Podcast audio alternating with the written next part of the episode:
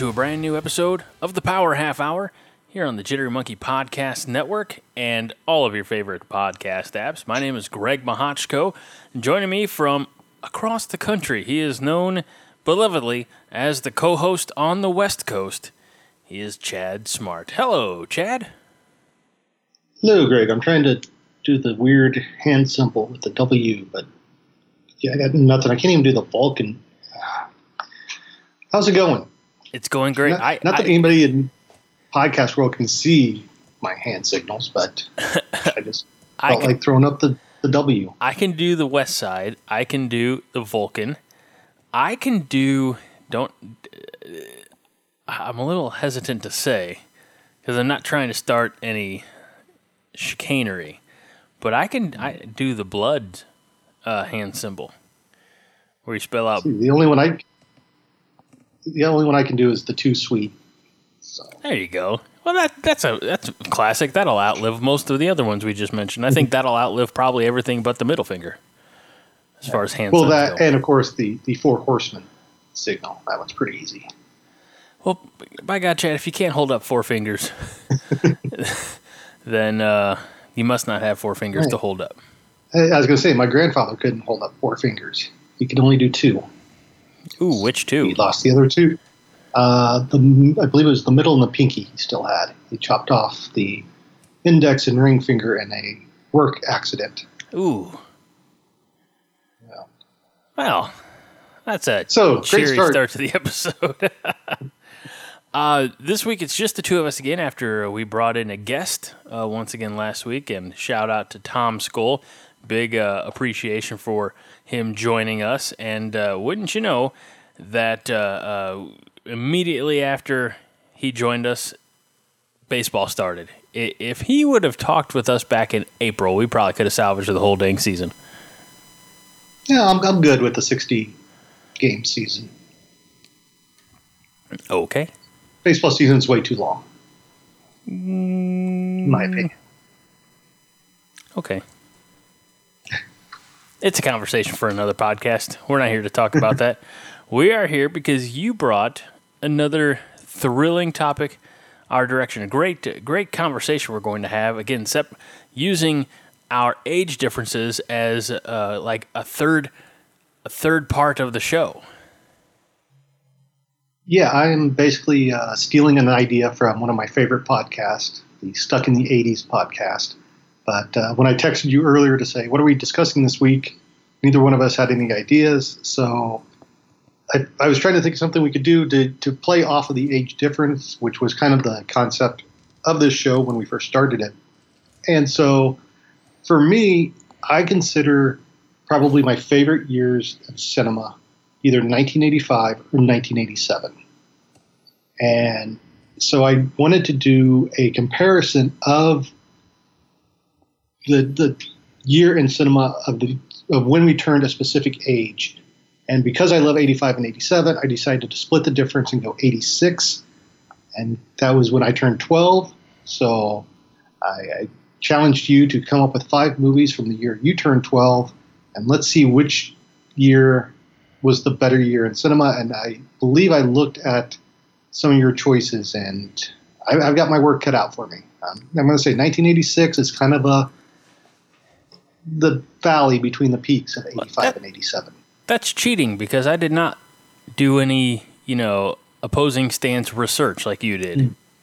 Well, I don't know what you chose, so You got a hmm. pretty good idea. If you looked at that top line on Google, you got a pretty good idea. I'll tell you. well, if I have the year right, so I Ooh. could have been looking at the wrong year. Well, let's start. We know that your year is 1986, and you were looking presumably what you thought my year was. Go ahead and uh, tell the listeners what year you thought. I'm thinking 1994. Damn, you're good. And that Okay. means that I'm about as predict- predictable. If you went to Google and you Googled 1994 movies, then I guarantee that from the top list, you can probably name four out of the five that I selected. I, I was going to say, had I not looked at the list, if you would have asked me for five films from '94, I got a feeling that the top four that I would have picked are probably on your list. Okay. So Well, let's start in the valley between the peaks. And uh, All let's start in So my- 1986, Chad.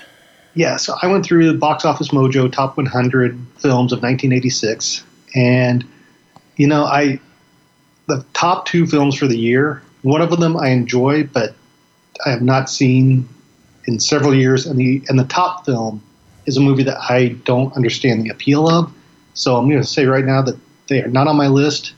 Maybe we'll get to them as a honorable mention later in the show, but I'm, I'm just going to work my way up from the bottom to the top of how I pick my my list.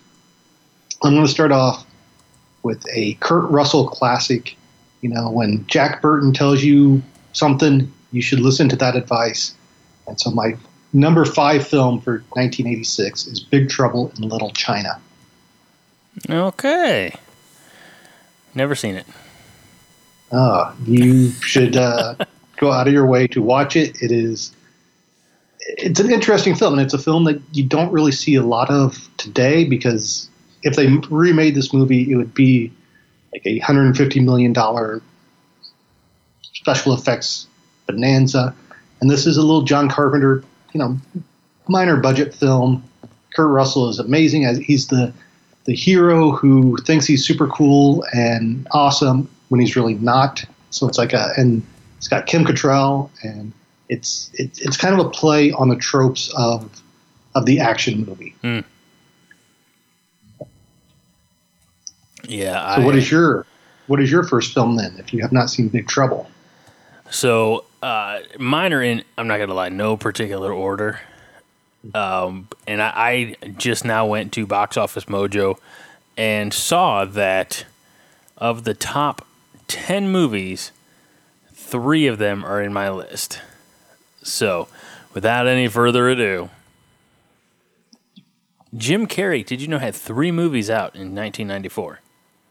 I did Ace Ventura: Pet Detective, The Mask, yeah? I was gonna say and okay. Dumb and Mask Dumber. came out the same year. Okay, Uh, all of them in uh, uh, Ace Ventura was February, The Mask was July, and I'm not gonna find it, but Dumb and Dumber was also 1994.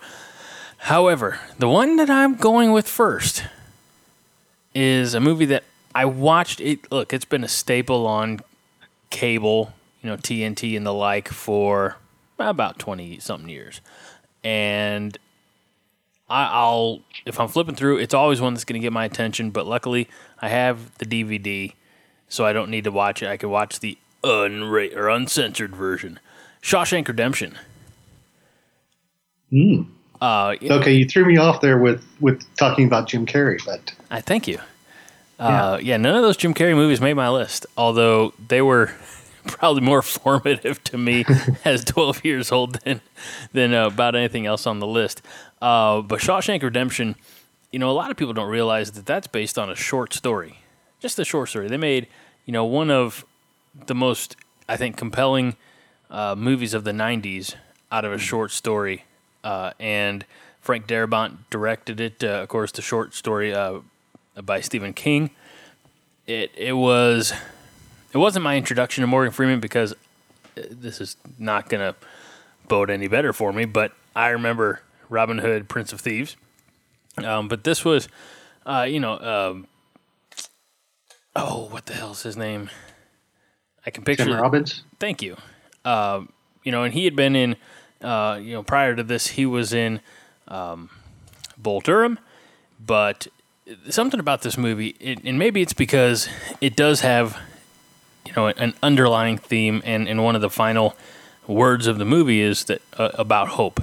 You know, he he's in there for um, a crime he didn't commit. There's proof, you know, as the movie goes on. Spoiler alert for a 26 year old movie that uh, he did not commit the crime. He's not getting any help from the warden because he's, you know, helping the warden, uh, you know, with, with all the financials and and uh, probably doing a little bit of it uh, on the dirty. And uh, then he, he, you know, puts in his master plan. He escapes. Uh, it's a tremendous visual of Andy Dufresne coming out in the pouring down rain, stripping down, uh, taking his shirt off. You know, he's got the bar of soap. He's he's uh, he's a thinking. Uh, he, he's a thinker, and, and he put this plan. This is not something that he did. You know, he's like, I've had enough. I'm getting out of here tonight. It's I've been trying to get out of here since the day I got in. Um, it I don't know. Still it still compels me to this day. Yeah, I saw this movie in college with my roommates, and they had not read the book, and so the ending completely took them by surprise.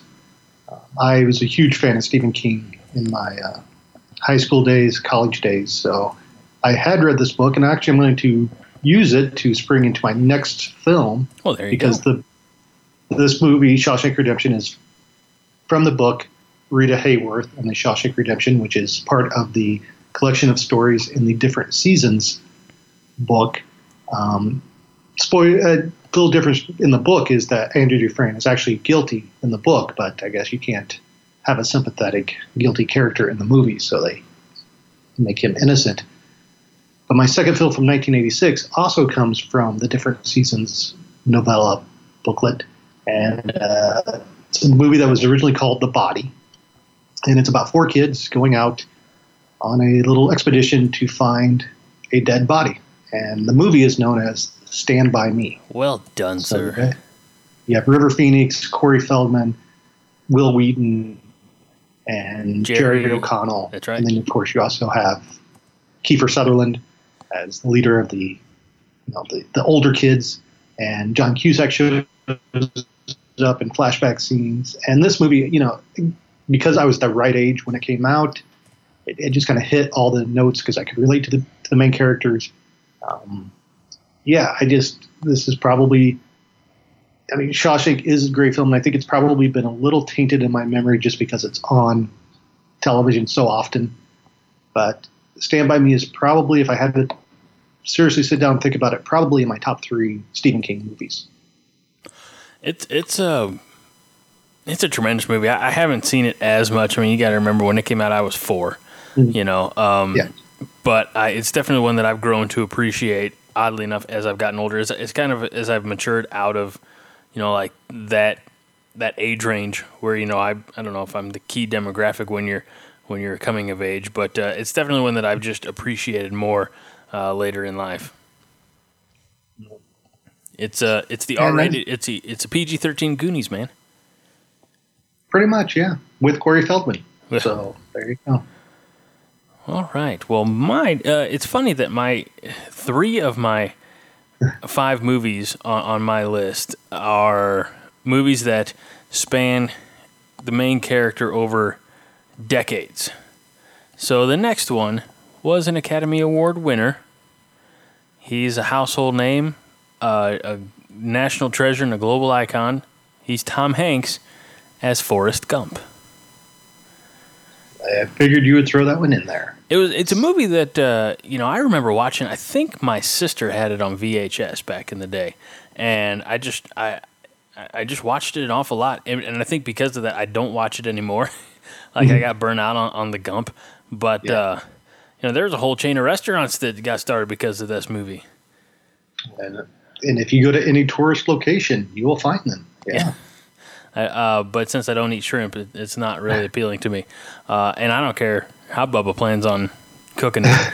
um, this was a movie that, w- you know, when it came out, I was I was 12 when it came out, so I was probably 13 when I saw it on VHS, and I didn't fully understand it. Like I didn't understand the fact that, you know, all these things the Forrest is, you know, all, all the all the parts that he, or all, all the moments that he's in, you know, are by and large real moments, you know. Um, so it, it, again, it's one of those that I learned to appreciate the older I got. Yeah, I saw this movie in the theater twice, and the second time I saw it, I snuck in a tape recorder so I could record the film, so I could work on the Forrest Gump accent. Oh gosh! I don't know why, but I did. And then you got kicked So- out and banned. No, no, no one noticed, but I think I listened to the tape like maybe twice and went, "Why? Why do I have an audio of a film?" I, I, I don't know, but no, I mean this is classic Tom Hanks and you know young Haley Joel Osment would uh, show up later in the film, and you know this is where like I like Bo- Robert Zemeckis' film style of using special effects to enhance a story rather than be the story. Right.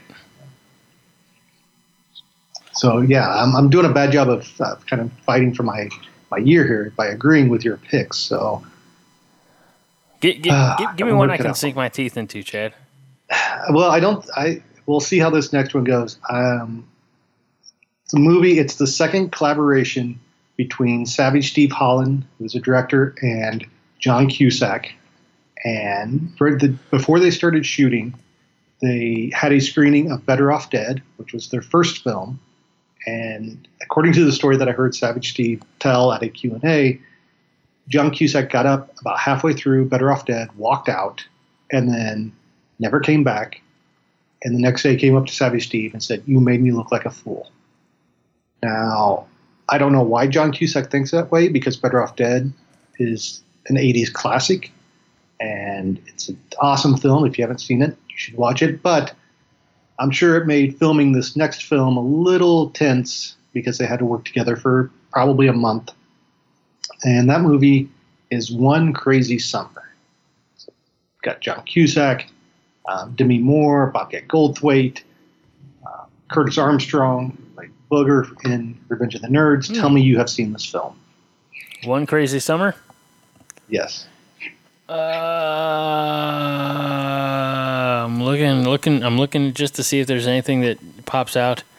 I'm. A, uh, let me let me pull off my bad news, Barrett. I'm afraid I've got some bad news. I don't think this one. This one doesn't look familiar. Yeah, this is uh, John Cusack and his friends go and spend the summer on, um, I think it's the island of Nantucket. They meet Demi Moore, who's an aspiring singer who's taking care of her grandfather, and the town, the rich guy is trying to buy up the house. And then they, uh, you know, John Cusack makes an enemy of the rich guy's son, and it all culminates in a yacht race.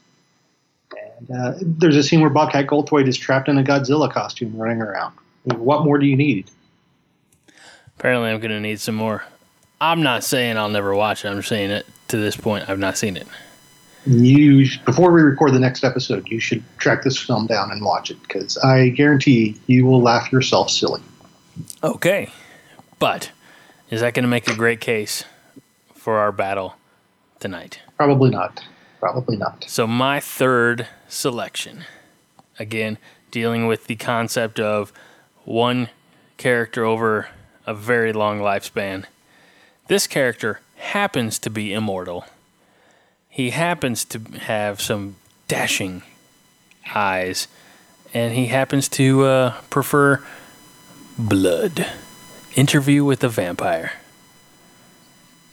All right, I think I just won the argument. Oh, I like this movie. Uh, there, there's something about it. First of all, if you if you're gonna say that just because you don't like young Kirsten Dunst, then shame on you.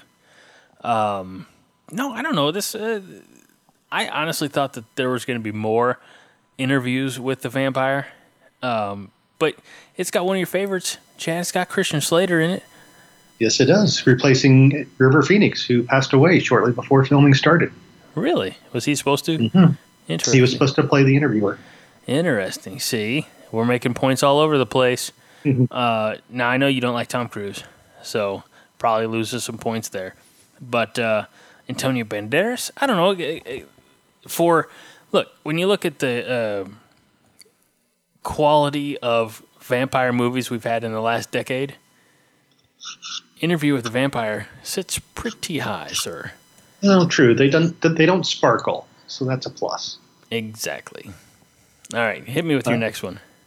Well, I, I was going to say I saw Interview in the Vampire with the Vampire twice or once in the theater. I fell asleep twice during the film, uh, so that's why I don't. I've never gone back to rewatch it.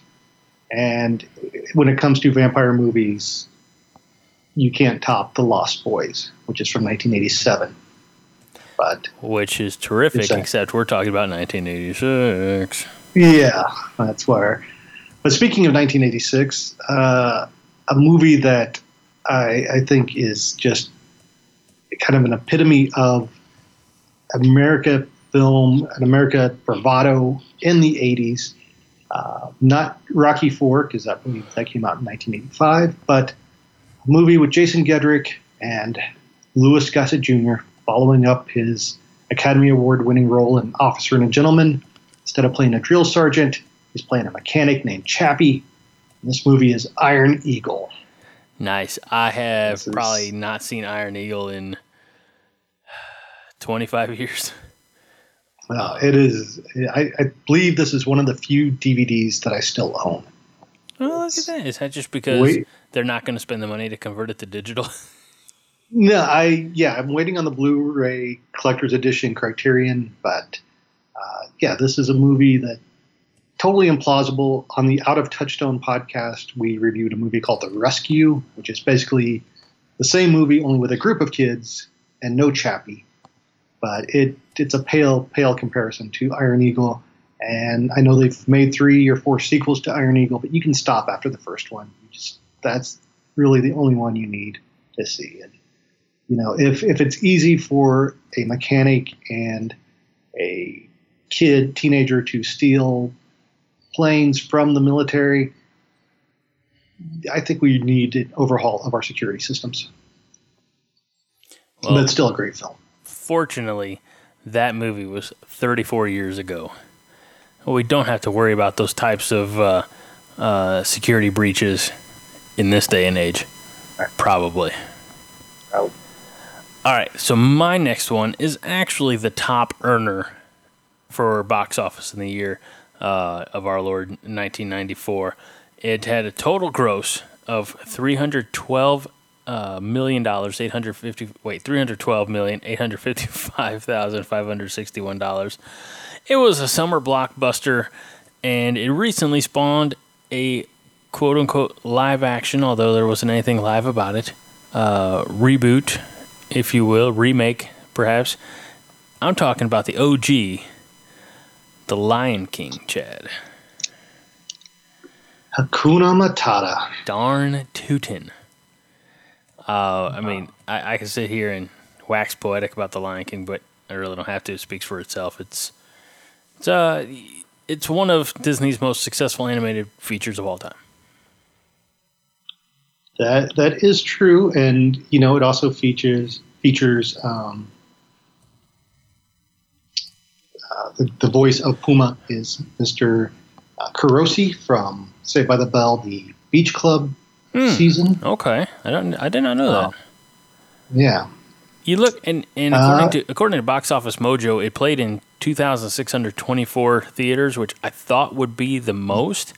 But Star Trek Generations actually uh, played in more, 2,681.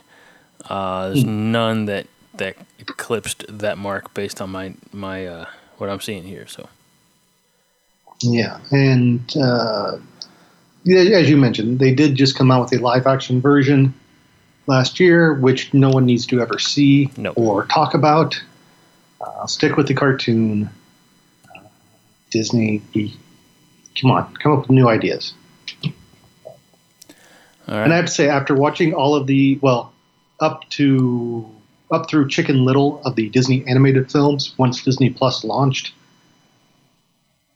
Lion King is probably in the top ten Disney films. So do you have I gotcha. do you have the ability to uh, give us a number one based on where you're at right now?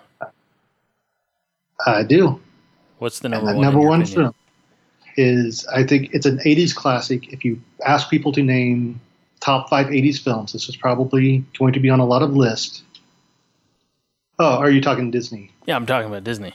Oh, oh well, The the animated ones Mermaid. you've come to so far. Yeah, it's the Little Mermaid. I mean, there's no question. All right. But anyway, back Mm-hmm. to 1986. It's Little Mermaid, then Fox and the Hound, and then other films. So I, I, I, I could I could punch so many holes through Little Mermaid, it would make your head spin. But well, we don't have time for that. Well, okay. So jumping back to 1986, um, my top film, as I was getting ready to say, is probably one that will be on the top five list of a lot of people. If you ask them top 80s films, it is uh, a movie that that made Chicago look fun. It made the Ferrari, I believe, a, a hot wanted car. and I never understood why the sidekick character is wearing a Detroit Red Wings hockey jersey, but I'm glad he's not wearing a Blackhawks jersey. And that is Ferris Bueller's Day Off. Yes, terrific, fantastic movie. Uh, I'm not gonna lie, the way your list started off, Chad, and the way my list started off, uh, I, th- I, thought I thought I had this one in the bag.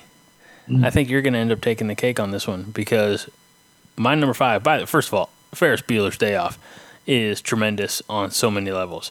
Um, I did not ever have as much fun in Chicago as that trio of friends, mm. and uh, it's probably why I don't like Chicago. Um, but that well, movie, a lot of reasons, right? We're not going to get into it here, Chad. It's not that kind of a podcast. Save that for one of your shows. But um, yeah, that I, I, loved that movie so much that when I was in college, I was in a group called uh, uh, Core Values 101. It was a student led group, and you know, it was like a peer to peer type of thing. And, and uh, what we did is we would do presentations and do skits. And after all of our serious skits, we put together a goofy skit that I helped write. And it was all about, uh, you know, college age student, aka me, who uh, wasn't going to class. And he's just hanging in his uh, room watching movies all the time. And so all of my responses were movie dialogue. And a good, good chunk of them were from Ferris Bueller's Day Off. So that movie always hold a special place in my heart and it's refreshing to know that the car that they trashed was not a Ferrari, but it was like a Ford uh, that they put a little Ferrari shell on. So that makes me happy. All right. So, what is your top film of 1994? Uh, see, I did mine in no particular order, so this isn't fair. Uh, well, your last film of 1994. My last. It doesn't film, include John Travolta. No, uh, mm. it doesn't include really any quote unquote household names. Um, but it launched a career. It launched a uh, something of a fan base. It launched the, the the the offshoot of the family tree of this movie launched Greg Mahochko having a podcast network. That is 1994's black and white indie darling Clerks. Mm because without Kevin Smith, I hate to say it, there's no Jittery Monkey Podcast Network.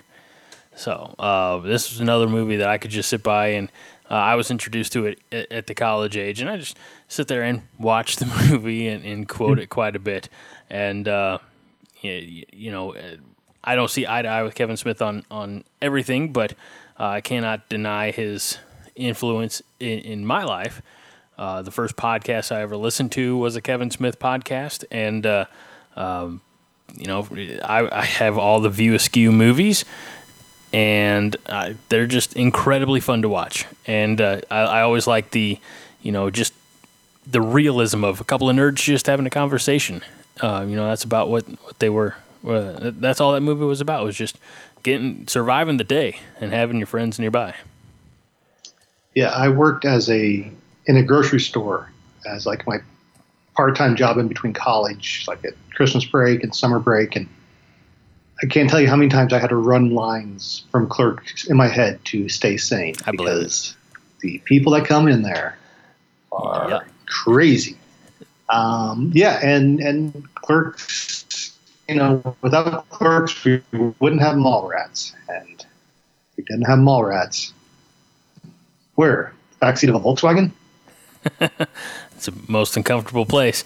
Uh, yeah, so it, it's a you know it's still a, a, dream of mine to be able to have a conversation uh, on record uh, with Kevin Smith. I don't think it'll ever happen, but that's all right. I podcast for fun. He he gets to get paid for it, but. Uh, uh, Chad, this was fun. This was fun going back and looking at 1994. Can we do it with various years of our youth? Sure. And next time, maybe I'll actually look at the films ahead of time. And otherwise, you know, looking at my list, I, I really wanted to get into why I didn't pick films like Song of the South, Soul Man, or even Top Gun as the top movie of 1986. But unfortunately, we're out of time. This is a production of the Jittery Monkey Podcast Network. For more jittery shenanigans, go to jitterymonkey.com.